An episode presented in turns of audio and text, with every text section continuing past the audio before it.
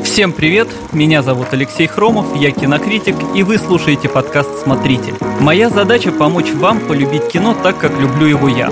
В этом сезоне мы продолжаем разрушать мифы и стереотипы о кино, разбираться в жанрах, вспоминать всем известные блокбастеры, а заодно искать авторские шедевры.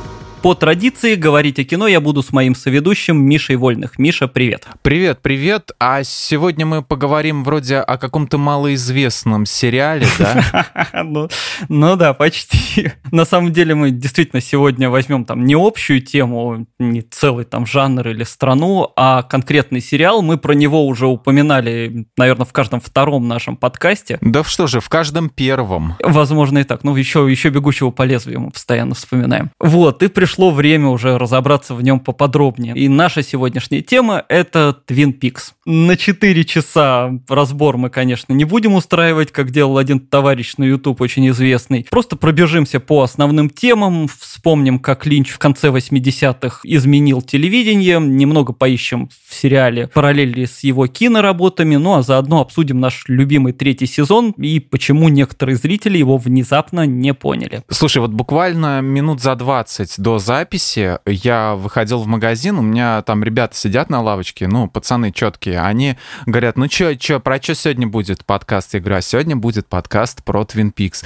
Они говорят, а что такое Twin Peaks? И, и я как-то задумался и думаю, а как вот ребятам объяснить, что такое Twin Peaks? И я им говорю, ну как вам сказать? Вот примерно вот так вот. Hello, Johnny. How are you today? Hello, Johnny. How are you today? Вот. А, не знаю, до доходчиво ли, поняли ли они, но я думаю, мы сейчас вначале коротенько скажем, что это вообще в одном предложении, что это такое. Весь сериал, давай, в одно предложение. В одно предложение величайшее творение авторского кинематографа. Все. Дальше Википедия, Google, все, вам в помощь. Да, потому что если подробнее, то это как раз час просто пересказывать, что это за сериал и о чем он. Да, да, абсолютно точно. Но как бы это история про убийство школьницы, которая расследует агент ФБР. А почему ФБР? Вот узнаете, посмотря э, сериал. И еще там мистики много. Все. Да, и еще просто про жизнь. Да, за жизнь. Вот, сериал про жизнь. Ну, над теми, кто совсем не знает, что такое Twin Peaks, мы особо издеваться не будем. Мы это уже сделали. Я в 2017 году сам был таким же. Вот просто слышал где-то в анонсах на ТВ про это шоу, читал много статей, там все время говорилось Twin Peaks, Twin Peaks. Ближайшая ассоциация была про палочки Твикс, потому что нифига я не знал про это. Я знал, что это триллер какой-то, потому что показывали его поздно ночью, а все, что показывали поздно ночью, мне смотреть было нельзя, потому что спать э, надо было. Ну, там и не только, кстати, показывали какие-то маски-шоу еще, то есть, ну, какой-то контент особо такой специфический отбрасывали на позднее время. Ну, для взрослых, да. Да, да, да. Я подумал, что это такое что-то вроде CSI или детектива. Вот, я посмотрел первые две серии и понял, что жизнь моя уже после этого не станет прежней. А на самом деле толком там в сюжете ничего вообще не произошло в третьем сезоне. Вот в первых двух сериях они же две выходили сразу. Я понял, что вот так вот именно снимать неспешно, с кучей каких-то деталей, с мистикой, которая так до конца и остается неразобранной, вот что так можно делать, для меня это было открытием, как, как говорится, что так можно было. Давай вот традиционно немножко про историю, с чего началась вообще телевизионная карьера Дэвида Линча, который до этого был, в принципе, киношным режиссером, да и вообще художником. Как все началось? Как неудивительно, все началось с Мерлин Монро. Потому что Дэвид Линч и Марк Фрост, э, собственно, режиссер и сценарист, вот они познакомились в 80-х и решили экранизировать ее биографию. Такой хотели сделать фильм под названием «Богиня». Байопик типа того. Да, да. Но они вписали в сюжет линию про ее связь с Кеннеди, и студия тут же, конечно, все это завернула, сказали, что нет, такого мы снимать не будем. Политический подтекст? Ну да, да, такой неоднозначный, там же как бы то ли было, то ли не было. Ну и вот однажды, собственно, Линч и Фрост сидели в кафе и так вот заговорили, чтобы такого нового, необычного придумать, и решили, что они придумают историю именно сериальную, то есть э, не, не кино, а сериал, который, с одной стороны, позволит им рассказать вот просто о жизни простого маленького городка, а с другой стороны будет таким многослойным проектом, который будет раскрываться постепенно, показывая там все больше деталей. Тут просто еще важно важно понимать вот именно сочетание авторов, ну, потому что почему жизнь вот этого маленького городка, потому что тот же Дэвид Линч, который родом из города Миссула, штат Монтана, да, все, кто смотрел Твин Пикс, сразу узнали это название, потому что оттуда приедет героиня Мэдди такая, и потом злодей, когда ее будет убивать, он будет очень страшным голосом это произносить. И для него это было отчасти вот таким воспоминанием тоже вот о своем детстве, да, о своей жизни. А с другой стороны, вот эта идея мертвой девушки, она пришла из детства Марка Фроста, потому что у их там семьи был какой-то летний домик, и бабушка ему рассказывала, что где-то там по соседству убили девушку, ну какая-то давняя, короче, легенда, и что там якобы живет ее призрак. Но все это завязано на личных воспоминаниях, что интересно, и поэтому вот они хотели сделать такой необычный, странный, но по сути жизненный сериал. И тут еще важно понимать, значит, действительно сочетание вот этих вот двух авторов, двух характеров, потому что, с одной стороны, Марк Фрост, он уже поработал сериальным сценаристом, он писал там для сериала Блюз Хилл Стрит, он писал для оригинального Великого Уравнителя. Я даже в IMDb смотрел, он снимался где-то в эпизодах в каком-то одном сериале. Ну, он, да, он там периодически что-то там мелькал. Но Дэвид Линч при этом был кинорежиссером, а не сериальным, не телевизионным, а для 80-х это была такая существенная разница. То есть не как сейчас, когда Дэвид Финчер может пойти и снять там сериал «Охотник за разумом». Тогда так не делали. Вот нужно понимать, почему Твин Пикс многие называют там революционным и важным сериалом, именно потому что пришел киношный режиссер и снял сериал и показал остальным, что, в общем-то, так можно делать. Потом за ним пойдет Ларс фон Триер, и многие другие начнут тоже вот киношные режиссеры снимать такие большие телевизионные проекты. И, по сути, значит, они сначала его назвали, вот этот сериал, просто «Происшествие на северо-западе». Поскольку Линч был именно киношным режиссером, они решили снимать не типичный такой сериал, а просто фильм где-то там часов на 8-9. То есть первый сезон, это в их воображении был такой полноценный фильм. Ну вот, они, значит, написали сценарий пилотного эпизода и пошли, собственно, его предлагать разным каналам. Но, скорее всего, у них бы ничего не срослось, если бы им не повезло выйти на канал ABC, у которого в тот момент были серьезные проблемы с аудиторией, соответственно, с рекламой и заработками. И, соответственно, руководство искало какие-то новые форматы. То есть им нужно было привлекать аудиторию чем-то необычным. А, то есть и канал был не такой топовый и не такой, не такой рейтинговый, да? Да, канал был э, достаточно крупный, но вот в тот момент у них был как раз упадок именно, потому что не было чего-то, что должно, что привлечет вот новую массовую аудиторию. Поэтому они согласились на вот такой экспериментальный проект, потому что Линч все-таки был уже там достаточно известен в авторском кинематографе. Вот, и подхватили Twin Peaks. Мне нравятся два момента. Во-первых, они когда стали искать именно локацию подходящую, вот они нашли ее, сняли пилотный эпизод вот в этом месте. Все получилось очень-очень круто, а потом, когда сериалу уже дали зеленый свет, и они стали снимать дальше, они переехали в какие-то более теплые локации, ну, где обычно снимают все. И им пришлось, а, значит, они, во-первых, использовали общие планы, которые наснимали вот э, в начале, там, заранее, а потом им в некоторых сценах пришлось дико заморачиваться на декорации, например, сцена похорон, там им пришлось вот эти вот деревья, которые стоят на фоне, эти деревья загораживали пальмы, которые стоят дальше. А вторая забавная история, значит, когда снимали пилот, у них немножко не хватало денег, финансирования от канала, и там появились некие дополнительные продюсеры, которые добавили вот эту недостающую сумму, но в ответ они заставили доснять к первому эпизоду финал. На случай, если сериал вдруг отменят, он не пойдет, то первый эпизод показывали бы в виде полнометражного фильма. Это то, что называется интернациональная международная версия, да? Международный пилот. Европейский пилот его часто называют. Его можно в интернетах найти, правда, в плохом качестве. Но на самом деле его нужно смотреть только самым-самым фанатам, потому что получился бред полнейший. И самое классное смотреть интервью Линча, когда его про это спрашивают. Он чаще всего отвечает так, есть вещи, про которые мы не любим говорить. Вот, ну, потому что там реально там все развязывается буквально за 15 минут, и вообще в этом никакого смысла. То есть после Дюны он не любит еще и это вспоминать. Да, да, потому что, ну, как бы, ну, к, к счастью, сериал запустили, и это осталось только в каких-то там редких черновиках. И, по-моему, Маклахлин даже говорил, что он как-то был где-то в Европе, и по телевизору показывали вот этот вот европейский пилот, и он э, говорит, я смотрел и думал, да кто ж вообще такое купит-то, кому это может понравиться. Ну вот сериал раскрутился до таких небывалых высот, что теперь его показывают как просто как исторический документ, что вот была такая версия. Тут мы забыли сказать, спойлеров будет дофига. Так что Кто не смотрел, не слушайте сейчас подкаст. Потом, вот, как-нибудь посмотрите это, и, и включайте. Хотя, и мы уже говорили, что спойлеры особо-то ничего не испортят. Но мне кажется, в плане Твин Пикса тут бесполезно спойлерить. Во-первых, потому что там столько всего происходит, что мы просто физически не сможем заспойлерить все, что можно.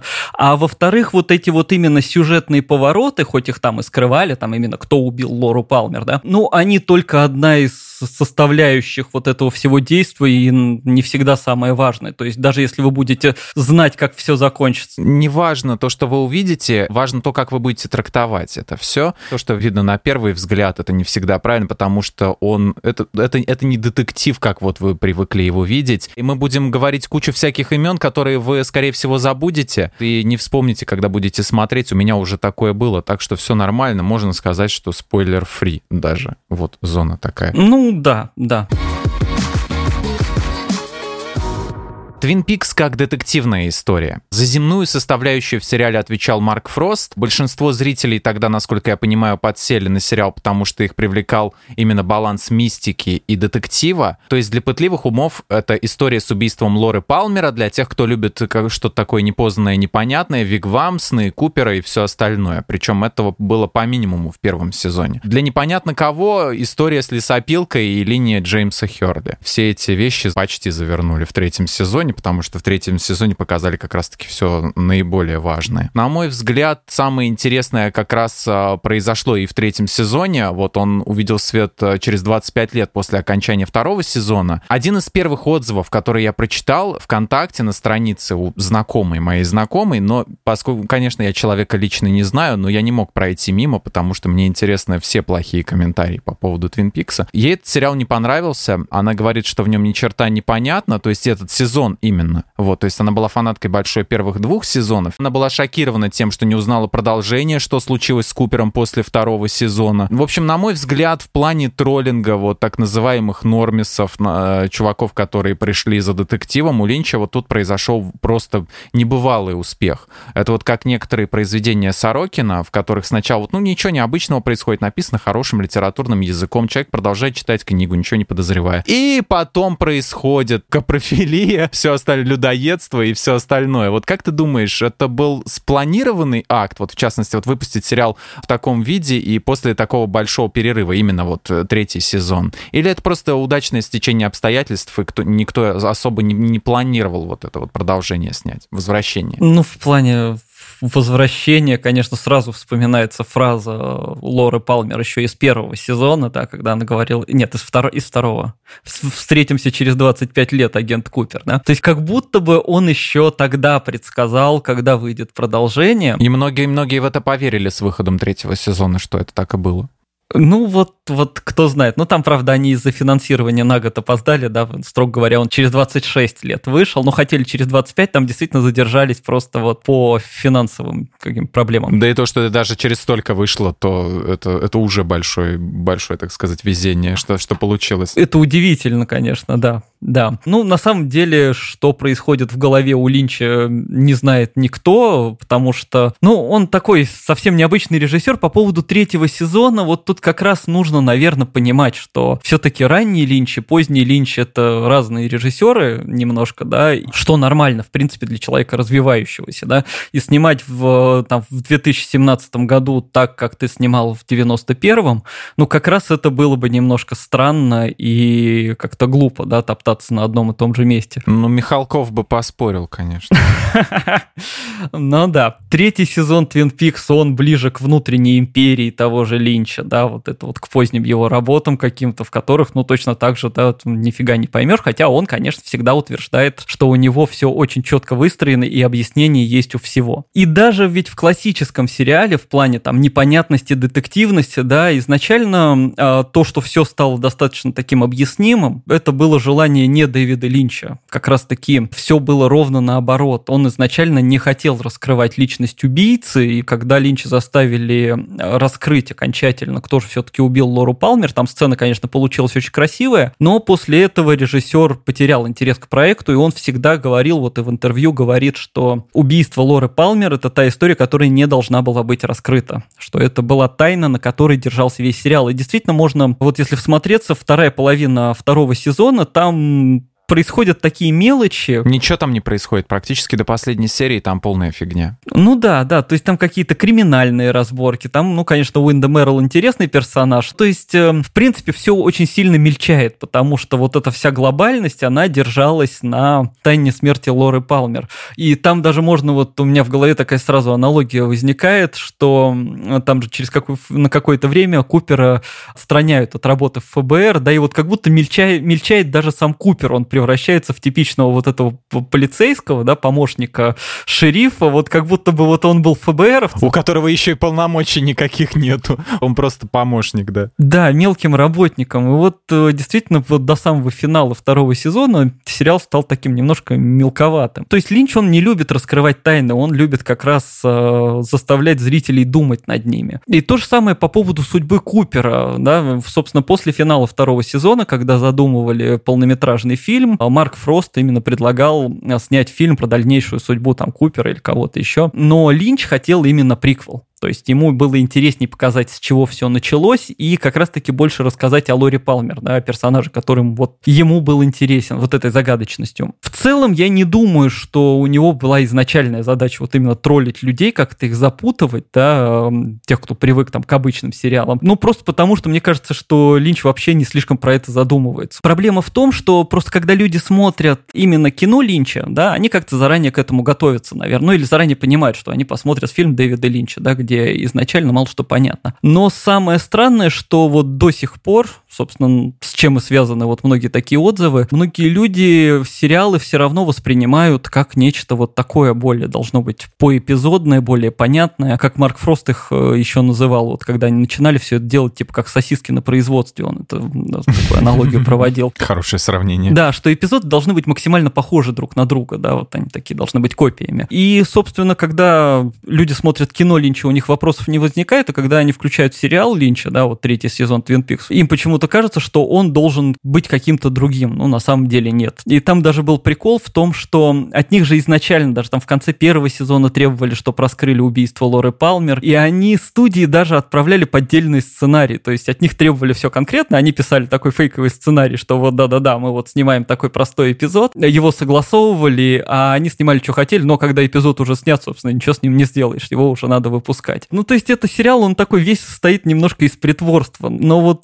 для меня как раз в этой многослойности, то есть в сочетании вот этого вот всего разного-разного-разного, наверное, огромная часть именно кайфа от Твин Пикса, потому что когда ты его смотришь в разных настроениях или когда ты попадаешь на разные моменты, ты видишь, ну, в принципе, совершенно разные истории, да, там даже если мы не говорим про второй сезон, где действительно у Джеймса там какой-то свой нуарный сериал, который вообще ни с чем не связан. Ну да, шоссе в никуда, получается, свое такое. Да даже как-то сильно проще, чем шоссе в никуда, то есть просто какое-то вот страдание. Там напугали еще каким-то боссом, который его вот-вот убьет, и никто никого да, не да, убил, ничего не происходит в итоге, зачем это показать? Да, по, по, по сути, толком ничего не произошло, да, там, ну или Энди и Люси, там, они в свой ситком какой-то ушли, да, по поводу рождения ребенка, ну, такое тоже непонятно. Но если смотреть даже там отдельно первый сезон, вот мы это как-то уже упоминали в подкастах, что, по сути, он, да, скорее такая жизненная драма, да, про красивый городок, в котором вроде бы все идеально, но потом бабах и раскрываются все эти тайны. В третьем сезоне там вообще вот это сочетание линий, каждая из которых несет какое-то свое настроение. Если берем там расследование ФБР, где, собственно, сам Линч играет вот этого Гордона Коула, это такая философская ностальгическая такая, да, вот они расследуют, но при этом там есть вот старые агенты ФБР, э, как бы растущая смена, да, Тэмми Престон, которую играет Криста Белл, да, и это такое вот э, отчасти даже размышление об уходящей эпохе, да, такое оно очень неспешно так все показано. Есть линия Даги Джонса, это такая трагикомедия про аутиста, который вот выживает в современном обществе.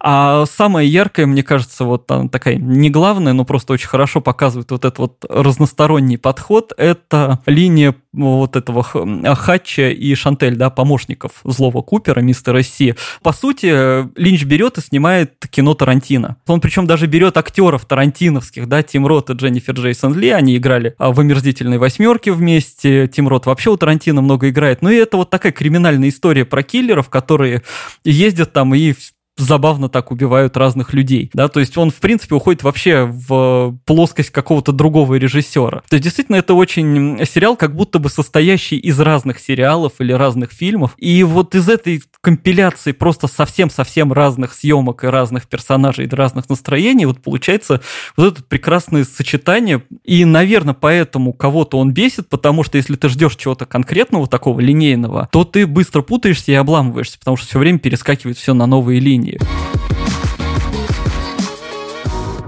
Я никому не советую смотреть Twin Peaks, потому что это неблагодарное абсолютно занятие. Человек не поймет и начнет обвинять меня же в этом. Как-то одна моя подруга вот ознакомилась с двумя сезонами и полнометражкой «Огонь, иди за мной» и сделала следующие выводы. Да, когда она смотрела «Огонь, иди за мной», она мне активно вот написывала в Телеграм, комментируя все действия. Ну, в общем, выяснилось, что Лора Палмер обыкновенная падшая женщина и наркоманка. Нечего вообще про таких людей э, говорить и снимать. Она привела сразу аналогию аналогию. Вот у меня, говорит, тетка была вот такая же, вот так же начинала, и где она закончила. У меня так брат умер. Да, да. И а, я думаю, ну да, ну очень интересно, если у тебя тетка Лора Палмер, конечно. И у меня очень сильно, очень сильно, прям как на нервах моих вот это вот все играло. Я терпеливо говорил, да смотри, пожалуйста, до конца. Но до конца так и не случилось. Оказалось, что все там очень просто. Twin Peaks можно разобрать в вечернем шоу Малаховым, вот выяснить, навешать ярлыков всем. Я пытался объяснить, что Лора — это не просто человек, что она спаситель, на самом деле, посланник из другого мира. Но, опять же, объяснить я не мог, потому что до третьего сезона она не добралась, а там уже, в общем-то, наслоение идет такое, что ну его нафиг. Вот, что она противостоит злу Бобу, а после Джуди Боб, причем ее, как бы, как это сказать, захватил и владел, у нее постоянно была вот эта борьба. Ну, если считать книгу «Дневник а, Лоры Палмер» каноном, то получается, что вот у нее все время была вот эта борьба. я пытался объяснить, что мифология там важнее, чем вся вот эта земная история, но ее это не убедило. И поэтому у меня к тебе два вопроса. Вот нужно ли советовать Twin Peaks и как объяснить роль Лоры Палмер в двух словах? Опять же таки, хоть четким пацанам у подъезда, хоть кому, хоть там, не знаю, хоть соседу. Ну, первое, я наоборот считаю, что сериал нужно советовать вообще всем и каждому. Может быть, это неблагодарное занятие, может быть, не все поймут, но я считаю, что нужно это делать, потому что, ну, во-первых, если вы не смотрели Twin Peaks, вы, ну, не знаю, по-моему, не смотрели хорошие сериалы. Вы дофига пропустили, да. Да, ну, вообще тут можно даже перейти к более современным аналогиям, просто, ну, не только современным. Просто если вы откроете разные обзоры, рецензии там в куча сериалов, я не знаю, тьму немецкую или там, прости господи, топи наши российские. Обязательно кто-нибудь напишет там вот это вот а, европейская версия Twin Peaks, немецкая версия Twin Peaks, русская версия Twin Peaks. Да, ну хотя бы знаете, с чем это все сравнивают, потому что вот э, с Twin Peaks сравнивают вообще все, в половине случаев необоснованно, но все равно его вспоминают. Ну и в принципе, я не знаю, чтобы погрузиться в мир Линча, в который, на мой взгляд, нужно погружаться периодически, это все-таки, мне кажется, лучше лучший способ, потому что это самое его такое масштабное и важное произведение. Кто-то не поймет, ну и бог бы с ним. Хотя, мне кажется, тут, наверное, случай, когда не то чтобы не поймет, а просто каждый поймет по-своему. И это получится что-то вроде лакмусовой бумажки, да, если ты воспринимаешь как бы Лору Палмер чисто как проститутку, ну, наверное, не знаю, ты просто не любишь копаться глубоко в подсознании людей, да, а любишь судить просто вот по поверхности, да. Делать быстрые выводы, да, о людях, обо всем. Да, и по отзывам на этот сериал, мне кажется, можно вот э, понять вообще, как человек воспринимает там и искусство, да и, может быть, многих других людей. И в этом плане вот как раз хорошо, что ты привел э, в пример Лору, потому что это, ну, наверное, наиболее такой неоднозначный персонаж, который еще и от сезона к сезону или даже от серии к серии там меняется постоянно. В двух словах я это, конечно, не возьмусь объяснить, потому что, ну, это слишком сложно, слов будет побольше. Ну, начнем с того, что изначально, по сути, вот если задуматься, Лора — это скорее просто объект в сериале. Да, это некая первопричина, с которой начинается действие, с которой связаны многие тайны этого города, но при этом сама Лора, она как бы в сериале почти не существует. Да? К началу действия она умирает, появляется только в флэшбэках и в каких-то там отдельных сценах. Ну, то есть ее как таковой героини нет. Ну, это причина, да. Да, да, то есть это такой объект изначальный. Вот при этом мне, кстати, очень нравится теория Антона Долина, я не знаю, как бы он это придумал или нет, я услышал это от него впервые, что во многом Twin Peaks — это история любви. Именно история любви э, агента Купера и Лоры Палмер. Потому что, ну, во многом как бы он следует вот как будто бы вот этим вот тропам, да, вот этим э, сюжетам любовных сериалов, но только один из героев почему-то мертвый. Вот, и как раз именно поэтому, когда во втором сезоне, когда Купер предает эту любовь, он влюбляется в Энни, да, в новую, собственно, происходит трагедия, и там все начинают умирать, да.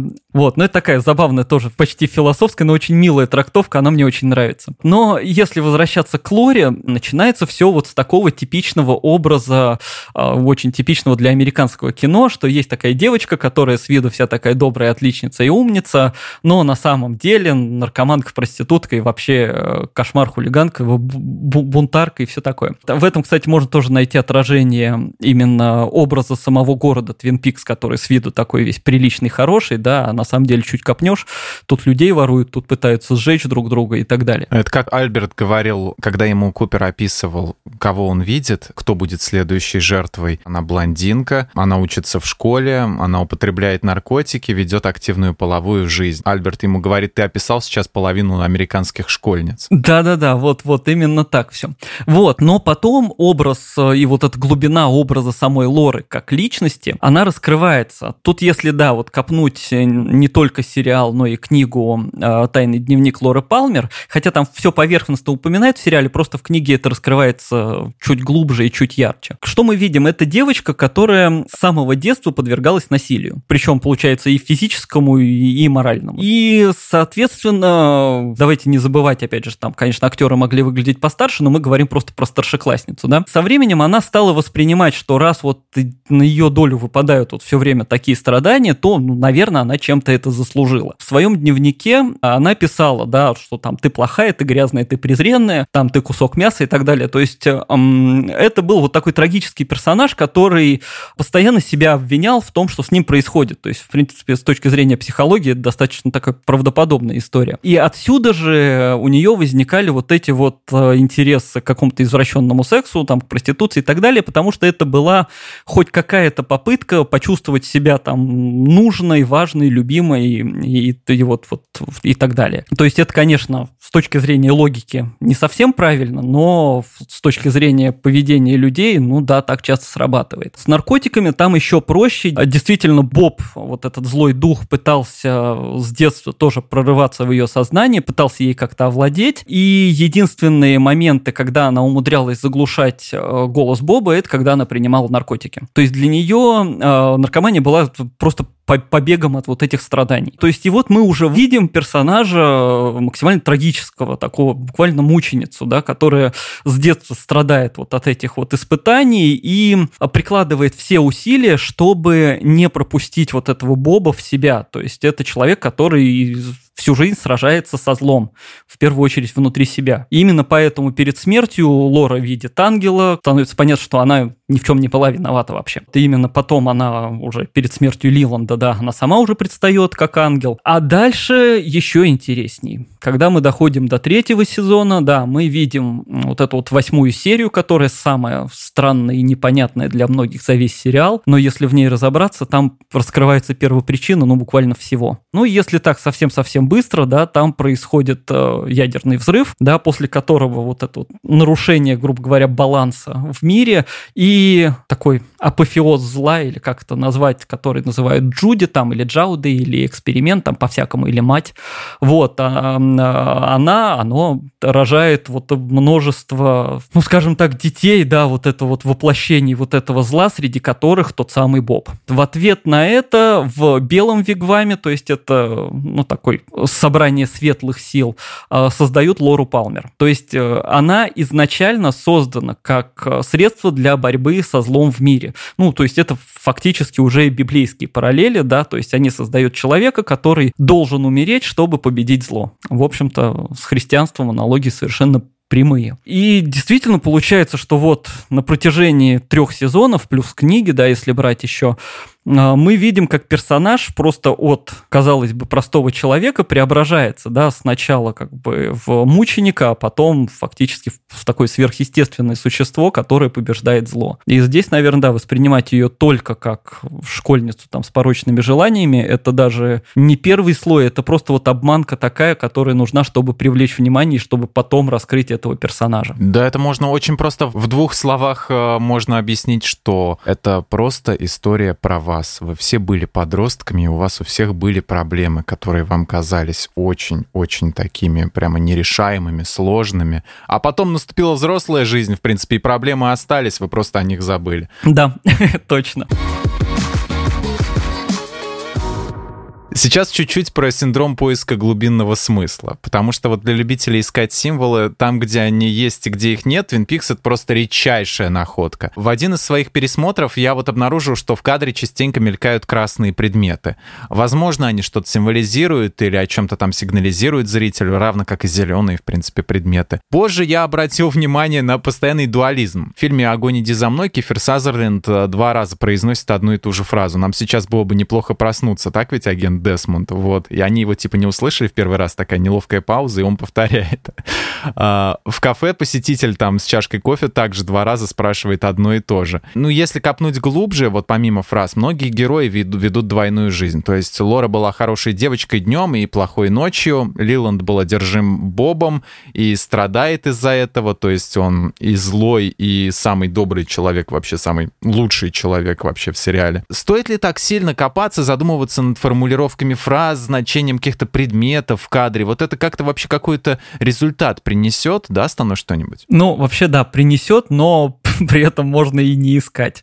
То есть тут на выбор каждого. Потому что, ну, я вот люблю копаться в символизме Твин Пикса или там Линча, и, ну, лично мне кажется, что я многое там уже нашел, хотя, может быть, сейчас там Дэвид Линч сидит и смеется над этим, да, над тем, что я нашел. Но тем, кто этим будет заниматься, нужно сразу понимать, что точного ответа, правы они или нет, никто им никогда не даст. Тут нужно понимать отчасти, да, что часть символов там действительно случайно. То есть э, Линч просто, ну и вообще вот Twin Peaks был основан на таких мелочах, которые иногда просто снимали, чтобы было красиво. Это правда. С другой стороны, действительно там есть много подтекста, много символов. С третьей стороны, их может не было сознательно, но в итоге они вплетаются в историю. То есть вот этот синдром поиска глубинного смысла, он хорош тем, что если вы что-то нашли, значит оно в принципе существует. Никто не может запретить вам так воспринимать, даже если автор это не задумывал. Это действительно, вот я в этом убежден, это, это очень правильно. По поводу красного цвета, ну, наверное, тут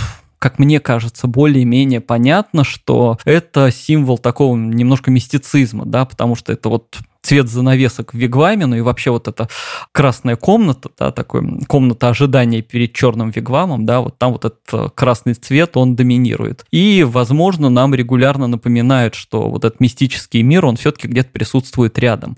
Да, там в Твин Пиксе много других есть напоминаний об этом, есть совы, есть вот этот запах машинного масла, гудение электричества, это все вот связывает наш мир с мистическим. Ну, красный цвет, наверное, тоже. Голубой цвет там тоже ведь очень важен, вот это вот голубая роза, это несет такую мистическую какую-то направленность. Помимо этого, вот лично мне очень нравится огромное количество намеков в сериале на легенды о короле Артуре. Например, там же вход в черный вигвам, он находится на а, аллее Гластонберри и окружен 12 платанами. Да, и тут мы вспоминаем, значит, что якобы могила короля Артура находится в Гластонберри в Англии, и у него было 12 рыцарей круглого стола. Да. А в третьем сезоне там упоминают Мерлин Парк, там упоминают, там на вывеске написано Эскалибур, да. а сам Даги Джонс, собственно, живет на Ланселот Корт. Кстати, у него красная дверь у дома возвращаемся к красному цвету. И из этого возникла теория, что агент Купер — это некий такой вот прям в буквальном смысле рыцарь на белом коне, который спасает прекрасную даму, Лоры Палмер, да, и он ее должен спасать не один раз, он ее спасает во множестве миров. Это, собственно, объясняет концовку сериала, да, когда в мире сериала именно Твин Пикс, все удалось, он действительно спас Лору, и она не умерла, герой перемещается в другой мир, где он уже не Купер, а Ричард, и который должен спасти некую Кэрри, да, которая выглядит как Лора Палмер. Ах ты черт, параллельные вселенные, Марвел, ну, все а, понял. Что-то вроде, одна из трактовок, одна из версий. Блин, опять, опять мне башку сломали, блин, я только у себя какую-то теорию придумал, которая вот, вот она единственная, все, и мне больше не надо будет пересматривать. И вот опять, вот просто буквально на, на записи случилось. Да, и она объясняет, вот она подтверждает вот эту вот фразу Лоры, я умерла, но я жива, да. В одном мире она умерла, в другом еще жива. Мне интересно, вот по поводу короля Артура, как-то Линч же, он вроде весь про 20 век, а, то есть вот эти вот музыка 50-х годов. И американец, а не британец. Да, да, да, американец. И я вот вспомнил, а, помнишь сериал «Черная гадюка»? Да. Blackadder. И Ричард Кертис в одном интервью, сценарист, он говорил, что я отвечаю за драму и за шутки, в принципе, вот за события в этом а, сериале, а вот, вот непосредственно режиссер забыл, как, как его зовут, говорит, вот, вот он знает все досконально по истории. Я же, говорит, не могу сказать, на, на чьей стороне мы, британцы, воевали в Первой мировой войне. Вот, и я думаю, что Линч, не знаю, вот, может, ну, может быть, кстати, может, тут уже ты слишком много привел каких-то, слишком много подробностей, чтобы это было совпадением. Так вот в том-то и дело, что вот когда доходит до третьего сезона, они там мелькают слишком часто, да, то есть если постоянно тебе напоминают про Мерлина, Ланселота и так далее, ну, блин, наверное, в этом есть какой-то смысл, хотя кто знает. Что касательно дуализма, о котором ты сказал, ну, это вообще основа, наверное, творчества Дэвида Линча, вспомнить Малхолланд Драйв, вспомнить «Шоссе в никуда», «Внутреннюю империю». У него везде это прослеживается очень четко там в Малхолланд Драйв, да, вот две якобы противоположные героини, которые потом срастаются в нечто единое целое, в шоссе в никуда. Там еще четче, там, да, один персонаж превращается в другого, внутренняя империя, это актриса превращается в персонажа, которого она играет. То есть, ну, вот все время вот эта вот двойственность есть. Твин Пикс это тоже обыгрывает регулярно, но это, во-первых, связь реального мира и Вигвама, да, то есть отражение там одного человека в вот он есть такой в реальном мире, там другой в Вигваме, он может быть один как э, Майк и его альтер-эго, да, он может быть как э, старик, вот этот работник отеля и великан, который тоже одно и то же существо. А кроме этого в Твин Пиксе еще очень много просто, ну, скажем так, парочек, да, то есть персонажи, которые всегда работают парами. Это там братья Хорны, потом братья Митчумы, там Энди и Люси, Хачи Шантель. Ну, в конце концов, даже Лора и Мэдди, по сути, тоже отражение одного и того же, да, противоположные, потому что их играет одна и та же актриса Шерил Ли, да. На самом деле Линч Мэдди вел просто потому, что ему Шерил Ли как актриса очень понравилась, а он персонажа-то уже убил. Я так и думал, чтобы ее больше было в сериале, да. Да, и он решил ее, ну,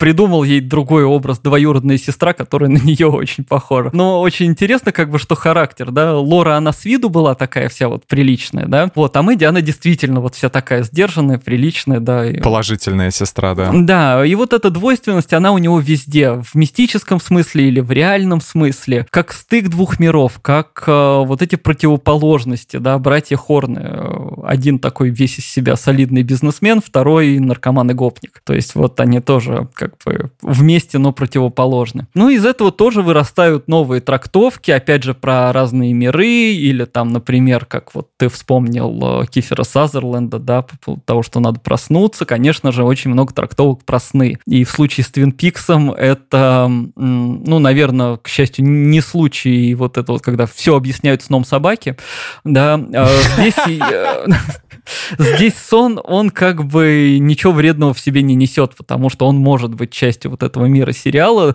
Но единственное, надо разобраться, а чей же этот сон? Потому что на это нам тоже толком не отвечают. Это сон Лоры. Все просто. А, да, это очень популярная трактовка, потому что, ну и, собственно, дама с поленом, которая тоже отвечает за мистическую часть, говорит, что Э, лора важнее всего, с лоры все начинается, лорой все заканчивается. Ну и вообще интересная история, да, когда главная героиня сериала, она вначале мертвая, да, а потом появляется ее аналог, ну действительно, как будто человек видит сон про себя, и он, как бы даже не участвуя в этом сне, постоянно себя в, этот, в эту историю вводит. Но, блин, это так тупо, вот пытаться все объяснить 2 плюс 2, 4, блин, ну. Ну, ну да, да. С другой стороны, после третьего сезона трактовка по поводу того, что это сон Ричарда, да, вот этого самого, которого, в которого превращается, можно сказать, Купер в конце, потому что, ну, Он себя во сне видит вот этим идеальным агентом ФБР. То есть, понятно, это Шурик, который проснулся, говорит, меня ж Зина бросила. Э, вот Что-то вроде, все, да? да? Да, да, да, да, Потому что а потом он просыпается, он вроде бы тоже агент ФБР, но он уже не такой идеальный, да, вот он в кафе себя ведет достаточно грубо так вот опасно, да, ну то есть он вроде как эм, такой Купер курильщика, да, то есть он хочет быть агентом Купером, а на самом-то деле он просто агент ФБР. Вот, и на это, конечно, четкий намек предпоследняя серия, потому что там с какого-то момента он вроде как начинает просыпаться, потому что просто на фоне начинают показывать его лицо. Целая сцена идет просто вот на фоне основных событий, показывают лицо его героя, ну, как кажется, что вот он может проснуться. Ну и излюбленная многими трактовка, что это сон то ли Гордона Коула, которого играет Дэвид Линч, то ли самого Дэвида Линча, то есть режиссера. А все фильмы Линча — это сон Дэвида Линча, вот так вот. Как вам такая трактовка? В Твин Пиксе просто об этом в какой-то момент э, говорят почти прямым текстом, когда Гордон Коул рассказывает про свой сон, где к нему приходила Моника Белуччи. То есть не персонаж, а именно актриса Моника Белуччи. И прямо разговаривала с ним. Ну, как будто бы это Дэвид Линч, находящийся в реальном мире, собственно, разговаривает с актрисой, и вот она ему задает эти вопросы. Кто же видит этот сон? Ну, вот можно подумать, и многие предполагают, что это именно тот самый Дэвид Линч, который, собственно, все это придумал, и все это его действительно сон. Ну, я, наверное, искренне считаю, что вот каждый нашедший какую-то свою трактовку, он, наверное, будет прав, потому что вот эта вариативность, она всегда присутствует, и всегда будет что-то немножко не стыковаться. То есть не будет такого вот всеобъемлющего, четкого объяснения, всегда что-нибудь выпадет и позволит создать новую версию. Вот в этом, наверное, кайф. Хотя, кстати, заканчивая мысль, да, есть люди, которые считают, что вообще этого делать не надо, потому что, например, Дмитрий Быков, он всегда говорит, что Дэвид Линч — это формалист, да, человек, который увлекается медитацией, да, и, значит, ему вообще не важен этот сюжет, ему не, не важна эта наполненность, ему нужна форма.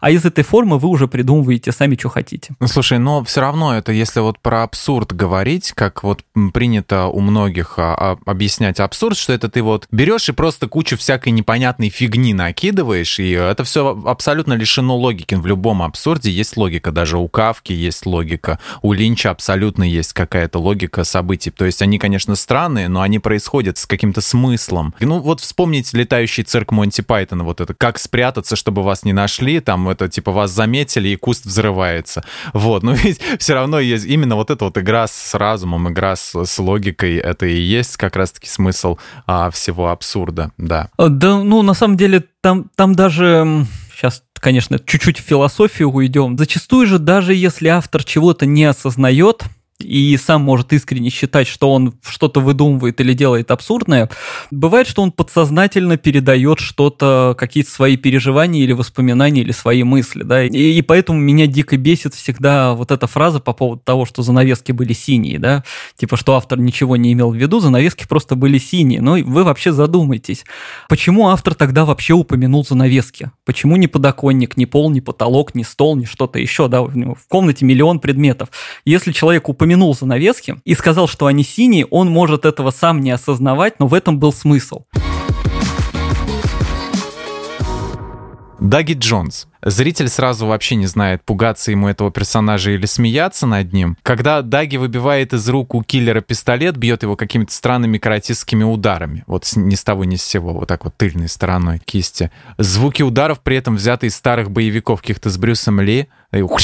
Вот, и не, не говоря уже о той сцене, где Даги Джонс в здании полиции смотрит на американский флаг, и у него в голове начинает звучать гимн США.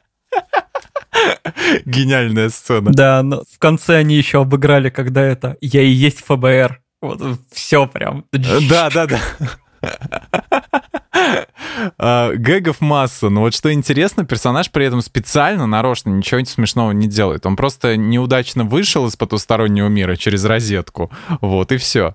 А, то есть Линч создает такую вот гигантскую машину, которая живет сама по себе, то есть он сам придумывает правила, и он ее просто запускает, и она уже автономно производит какие-то шутки на возникающие ситуации. Я сразу вообще не могу вспомнить, кто-нибудь вообще делал точно так же, вот, то есть создавал какой-нибудь такой отдельный вот такой вот мир, который который бы сам по своим законам жил и что-то такое интересное рождал. Ну, тут далеко ходить не надо на самом деле. То есть даже сам Кайл Маклахлин говорил, что Даги Джонс — это типичный такой экранный э, трагикомедийный аутист. Это «Человек дождя» Дастина Хоффмана, это «Человек со звезды» Джеффа Бриджеса. То есть это человек, который живет в нашем обычном мире, но не умеет с ним контактировать. И из этого как бы рождается и комедия, и трагедия, да, то есть «Человек дождя» — это, в принципе, достаточно веселый фильм, при том, что вот, ну, там есть вот эта трагедия вот этого аутиста, да, «Человек со звезды», там в тело человека вселяется инопланетянин, но он тоже вот точно так же не очень понимает правила, по которым живет мир, и поэтому он такой вот закрытый. Ну, собственно, копировали с них, э, ну, не воровали, а именно ссылались. И поэтому вот получился такой персонаж. Он, он, он мне, кстати, сначала вообще не понравился, то есть первые серии, когда выходили,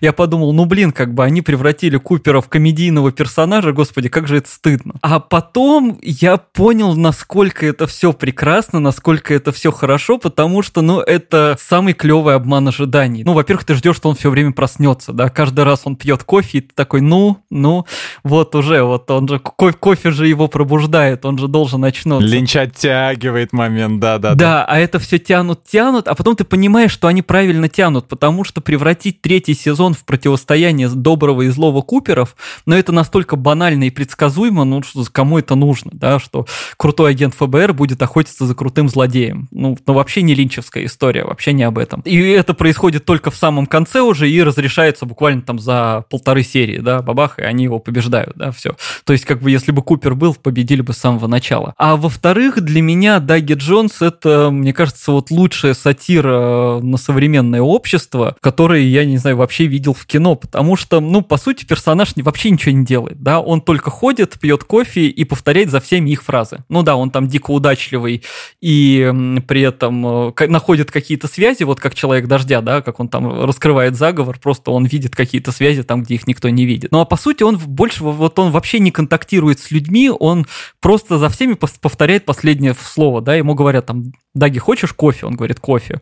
Да, там, Даги, хочешь домой? Домой. И этого оказывается достаточно, чтобы он работал в офисе и вообще существовал в мире, просто потому что люди никогда друг друга не слушают. Им достаточно вот что-то сказали, он им ответил одним их же словом, и все. В общем-то, ну, это очень классно как бы показывает вот это вот э, общество, где каждый зациклен на себе, то есть на, на собеседника всем вообще пофигу.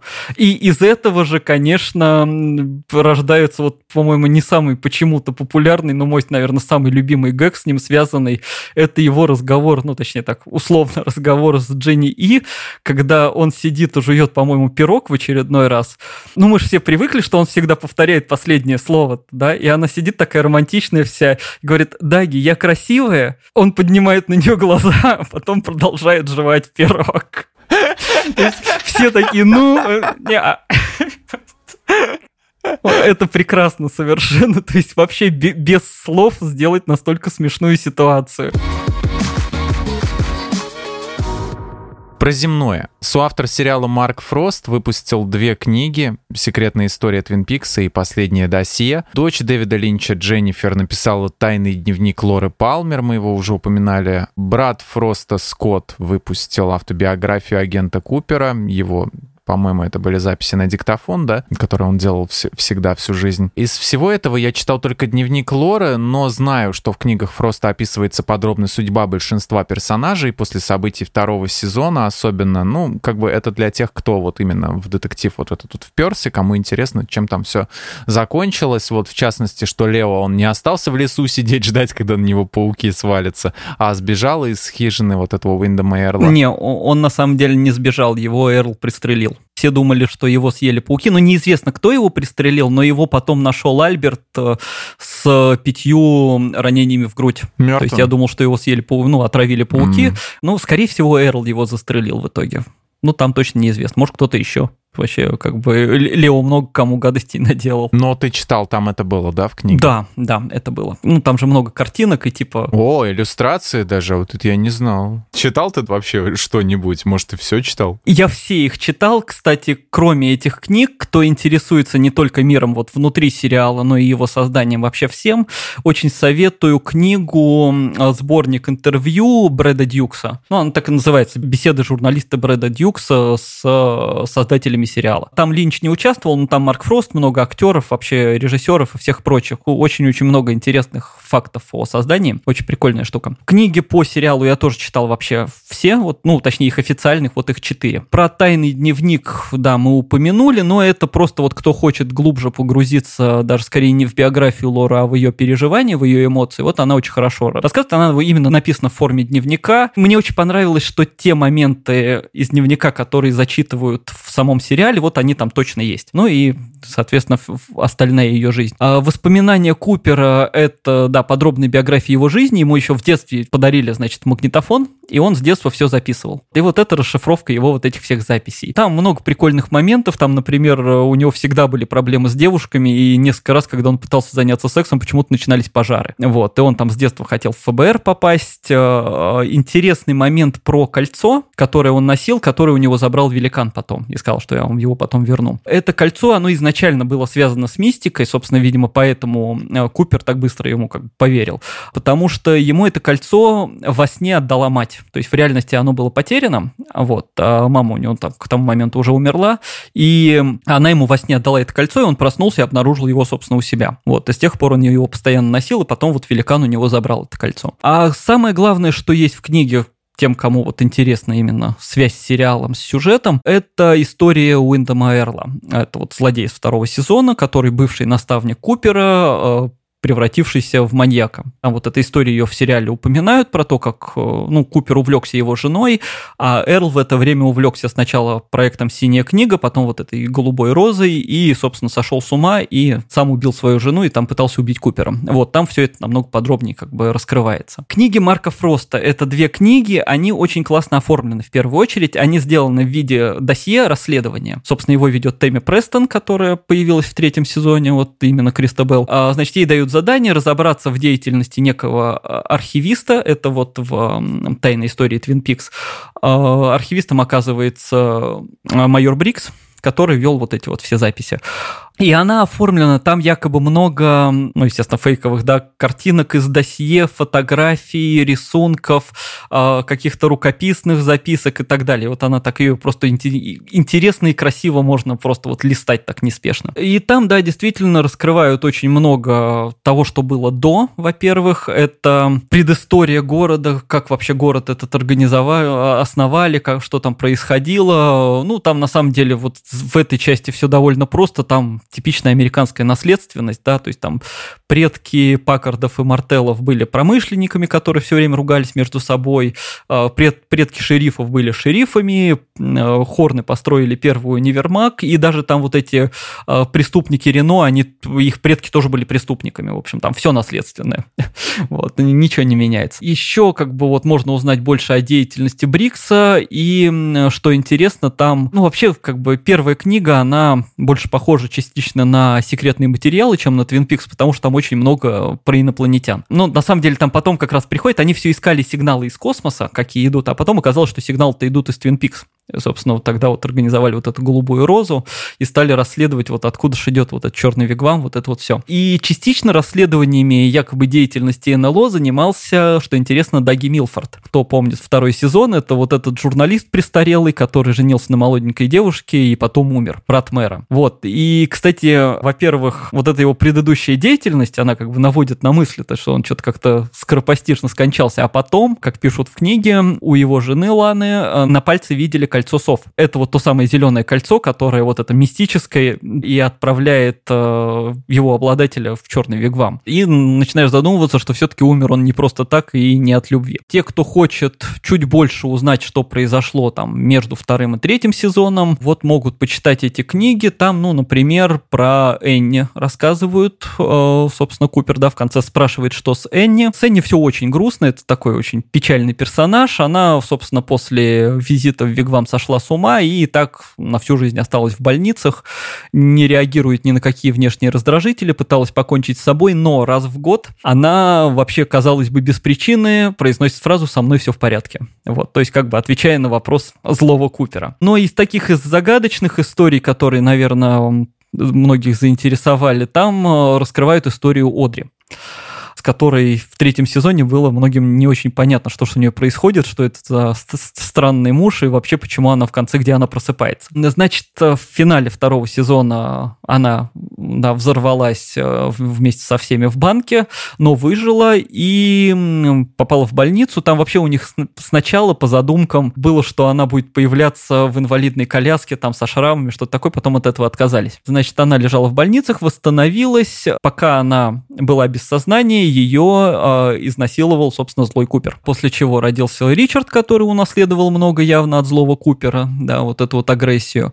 А, вот, она его воспитывала, открыла салон красоты, а, вышла по расчету замуж за бухгалтера. Видимо, вот этот вот маленький смешной, вот это вот в ее воображении, это он и есть. А потом в какой-то момент она резко оборвала все контакты и вообще исчезла. И по слухам, как все говорят, она находится где-то в частной психиатрической клинике, и, видимо, то, что происходит в третьем сезоне, это смесь ее каких-то воспоминаний и видений, да, вот что она в конце попадает вот этот вот танец Содри, да, и вот, вот поэтому она в конце этого танца, она просыпается именно в больнице, да, и видит себя в зеркале совсем другую.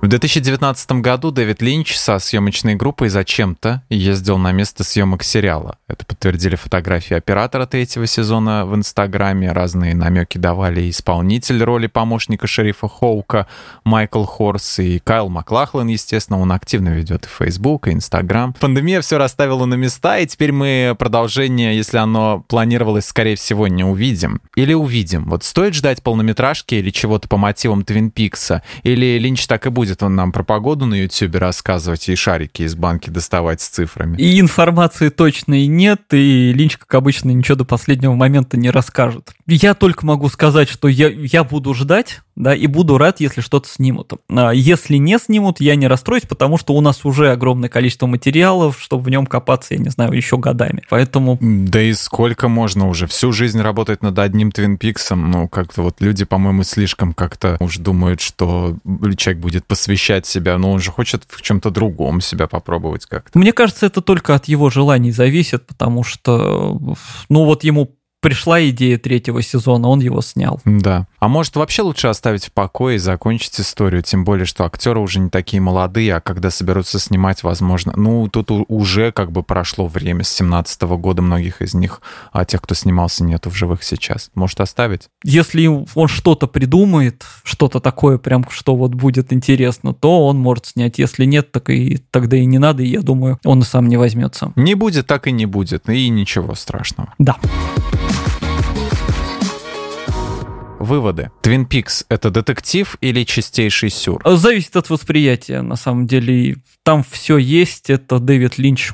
Это прекрасно. Кому детектив, а кому сюр, да? Да. Своя теория сериала нужна или она уже есть, но просто ее никто еще не разгадал? Конечно, нужна. Потому что, ну, если вы для себя что-то красивое свое найдете, это будет прекрасно. А если не найдете, ну и ладно. Стоит советовать или все равно бросить на полпути? Стоит. Даже если бросят, ну, может, кто-то бросит, может, кто-то досмотрит, кто-то хоть, хотя бы познакомится, да, мы хотя бы пытались. Что ждать дальше от Линча? Фильм, мультфильм, сериал, спектакль на Бродвее? Не знаю, видео в ТикТоке, например. Представь Линча в ТикТоке.